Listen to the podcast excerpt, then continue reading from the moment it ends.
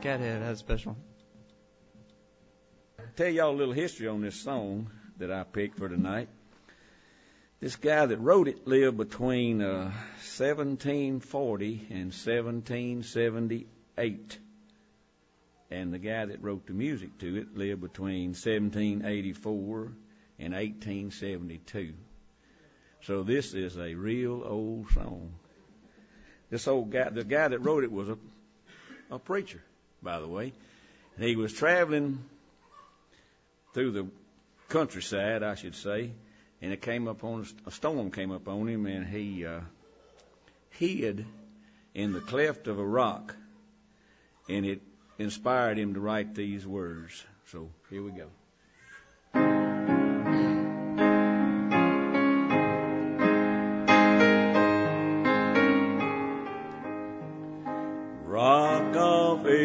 Ages, cliff for me, let me hide myself in thee. Let the water and the blood from thy wounded side which flow be of sin the double cure. Save from wrath and make me pure.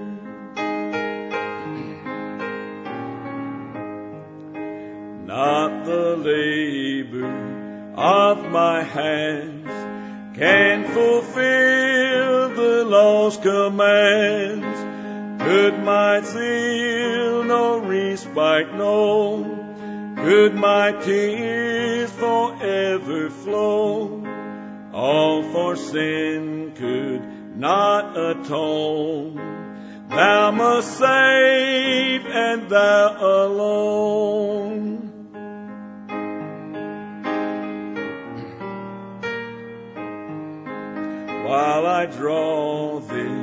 Fleeting breath.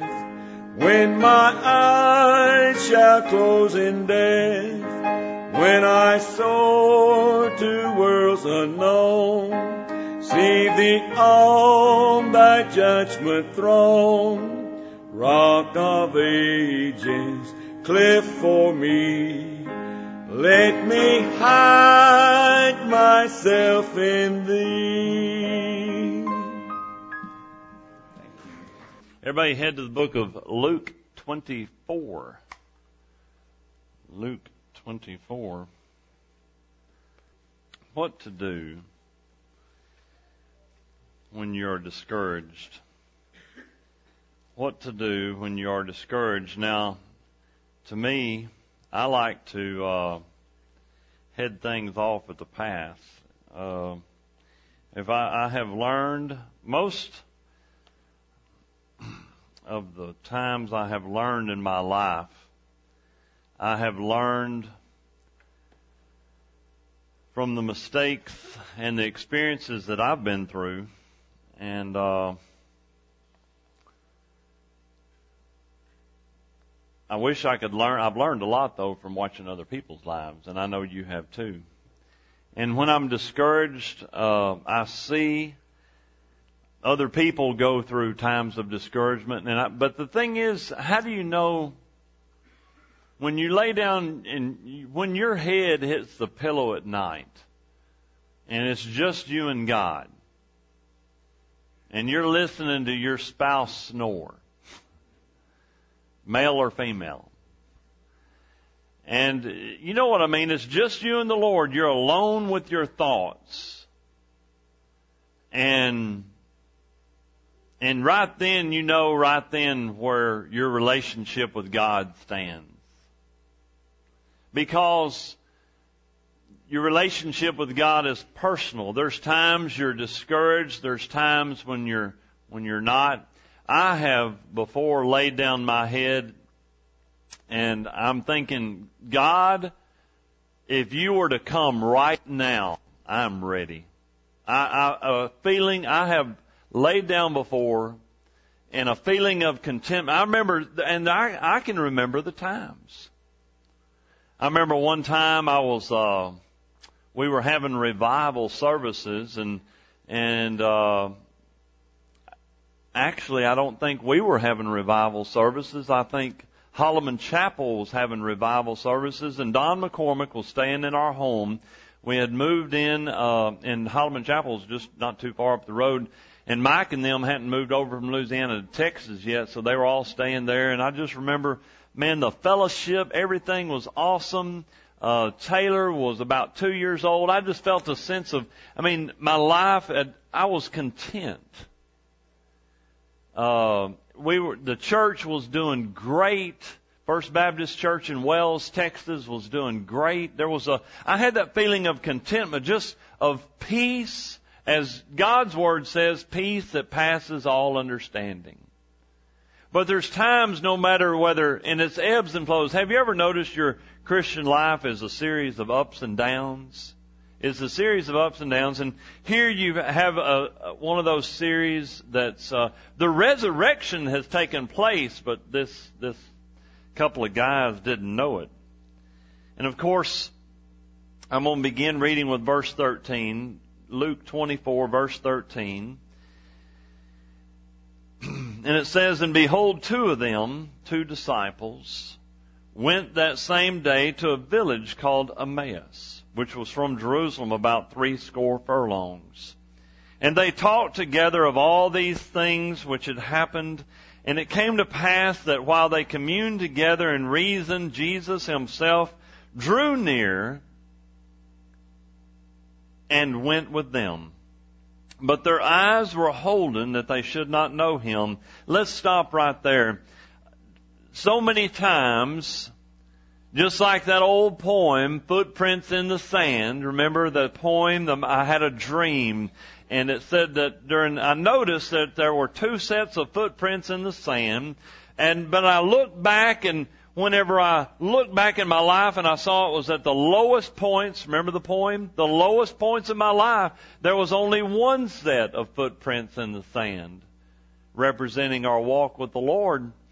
And why would you leave me, Lord, during the lowest times? And he said, of course, in this dream, it was then that I carried you so many times, and you and I can look back in our life in times of ups and downs and discouragements, and we, and the thing is, Jesus is there, that really, if you compare that with scripture, that, that poem, Footprints in the Sand, is scriptural. Because a lot of times the Lord can be right with us, right beside us, and we're not aware of it. The Lord can be right there all along. He's ready to help you, but you don't realize He's right there. Maybe you're distracted. These two guys were distracted. I get distracted. It's kind of a running joke with my ADD, uh, abbreviation attention deficit disorder. Just, you know, they didn't have labels for it back then. You just, you just lose focus. you don't focus enough. You gotta focus and uh, easily distracted, easily sidetracked.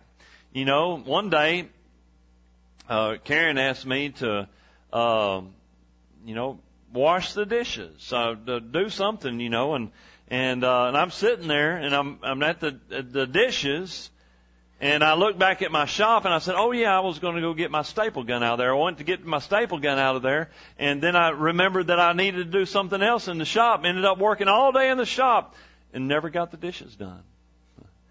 You know, so it's easily, for me, it's no problem getting distracted. It's no problem at all getting my eyes off what was the main thing. What did I need to do? Folks, sometimes we do that. We forget what is the main thing. What's the, what's our focus? What's our job? And these guys were thinking about Jesus is dead. He's gone. This has all been a hoax. I believed in him. I trusted in him. But they'd had all these questions in their mind. And so, oh, by the way, you know what I've often thought? Is this deceptive of Jesus? Is, was that deceptive of him? Kind of veil their eyes. Why, why was it, why did he do that? He didn't have to do this. Why did he do that? Sometimes God doesn't give us the whole truth. We're not ready for it yet. Maybe He wants to build up. Maybe He wants to let you learn as you go. Maybe you say, well, have you ever, have you ever thought about this? God, why'd you let me learn that lesson the hard way? Did you know sometimes He lets you learn a lesson the hard way, you'll remember it. you know, so He withheld their eyes, guess what? If He had just come up and say, hey guys, I'm alive, see ya. You know, he'd just come by and say, "Oh yeah, let's," hug. and they gave each other a hug. That'd been great, but folks, this one they never forgot. You know, it'd been great just to walk up and show the nail prints in his hands and his side and everything and said, Hey, I am alive, boom, and he went on to see somebody else. But this was a pretty cool lesson. Sometimes God lets us learn things the hard way so we'll remember it. Let's move on. So, verse 17, he said unto them, What manner of communications are these that you have one to another as you walk and are sad? What's going on? What is the news? And one of them, whose name was Cleopas, answering said unto him, Art thou only a stranger in Jerusalem? In other words, where have you been? Where have you been? Have you not known the things which are come to pass in these days? And he said unto, notice this. Now, then I think, number one, you know, this is the, uh, just kind of the critique in me because I always know what, if I was, uh, if you're ever dealing with a lost person, you know what I think? What would they ask? Because you and I have been raised in church all of our life. We know what we look at. What does a lost person see here? You know what he says? Jesus, was he lying when he said what things? Because you know what he, he did know. He did know what the things were. But again, sometimes he's trying to, have you ever known the answer, but you asked your child anyway? Same thing. You knew the answer, but you asked them anyway. Why, or, why did you ask them? Because you're trying to get them to think. You're trying to get them to think Instead of, that's like these calculators today. Everybody in here, my age and up, y'all know how to do math in your head.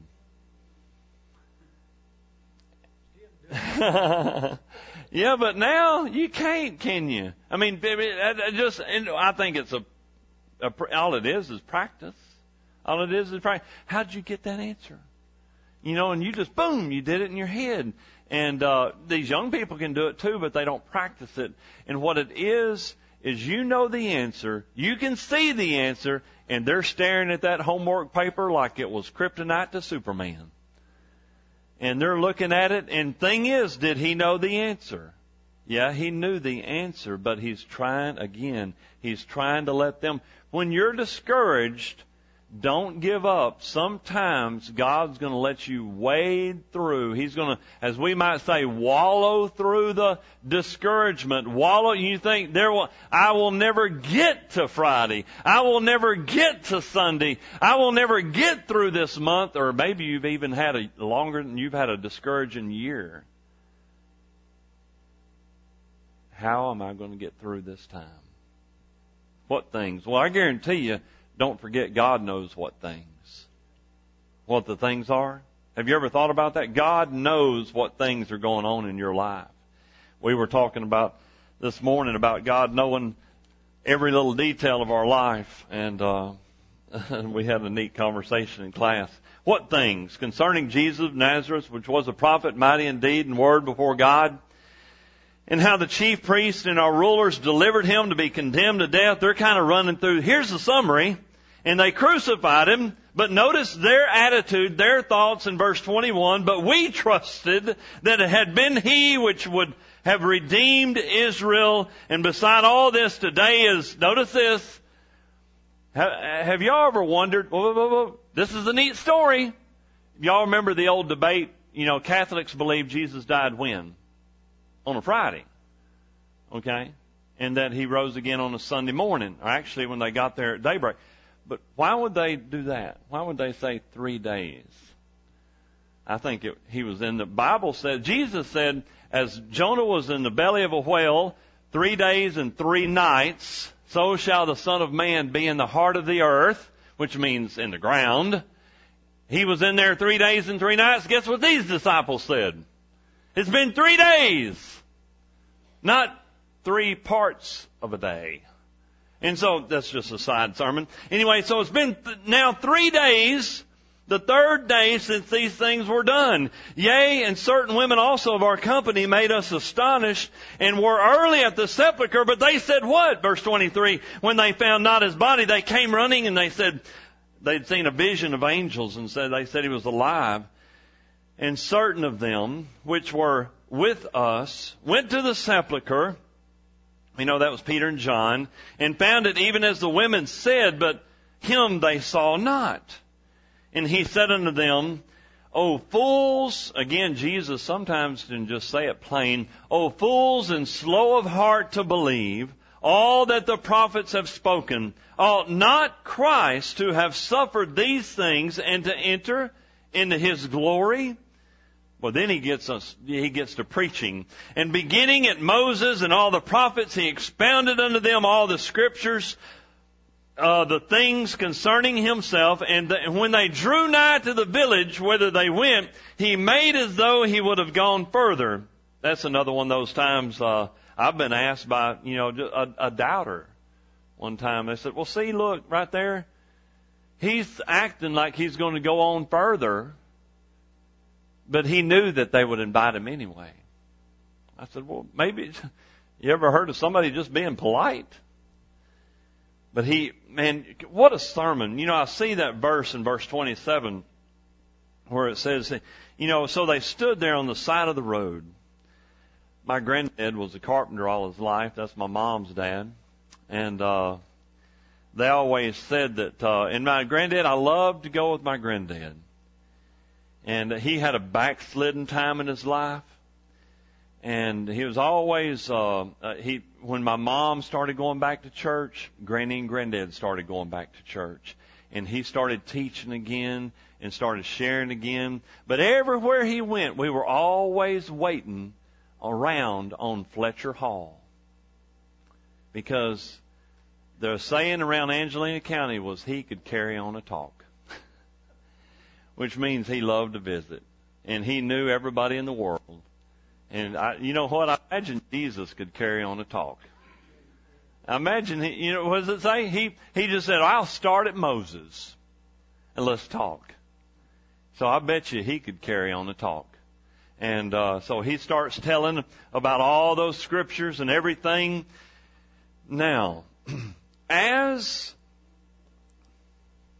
this tells me, it's to wind this up, it's, y'all have done great, okay, on a tired Sunday evening. So, how do you get encouraged when you've been discouraged? I'm talking about encouragement. What happens whenever we're discouraged? How do we overcome it? Number one, be willing to slow down and listen to God. So they, they were going through, they had all these doubts. Nothing, hey listen, there's nothing wrong with doubts. There's nothing wrong with questions. Ask them. God's not afraid of you. He's not afraid of a question. He's not afraid of your doubts. All you got to do is bring them to Him. Just bring them to Him. If you have doubts, if you have discouragements, there's nothing wrong with that. Bring them to Him. He'll answer the questions and He'll encourage your discouragement. Okay? And so, and so, oh, by the way, the thing that they heard that encouraged them, I think that set them up for this was they heard the Word of God. Which means you can be encouraged by reading the Bible, going to church, or talking with a brother or sister in Christ that will actually point you in the right direction. And so that's what happened with them. So he's preaching, and so he says, okay, I'll go to eat with you. Verse 29. They constrained him saying, abide with us because it's late. And he went in to tarry with them, and it came to pass as he sat at meat with them, and, and he took bread and blessed it and brake and gave to them, this was food by the way, not the Lord's Supper, that they, their eyes were opened and they knew him, and poof, he did a Star Trek routine. I'm a big Trekkie. I would go back to the days of William Shatner in the original Star Trek series. I just thought that was the neatest and the coolest thing in the world. Jesus did one of those things. Just, you know, they probably didn't have a sound effect or anything, but all, you know what? I just got enough uh, gumption to believe the Bible. And the Bible says he vanished out of their sight. So I'll just take it for what it says. He vanished out of their sight. He was in a glorified body. But guess what? This is it. You know, they weren't worried. Where'd he go? That was crazy. That was, you know what they said? Notice what they said. And they said one to another, did not our heart burn within us while he talked with us, by the way, and while He opened to us the Scriptures, which tells me the Word of God, even whenever He vanished in that amazing experience, they didn't say, they weren't talking about, there's no way, we must have been dreaming, uh, did, did we eat some bad food or something? They weren't thinking about that. Guess what they were thinking about? The Word of God was the most important thing on their mind right there. That's amazing to me. But you know what? I think what what word of God? What word of God was amazing?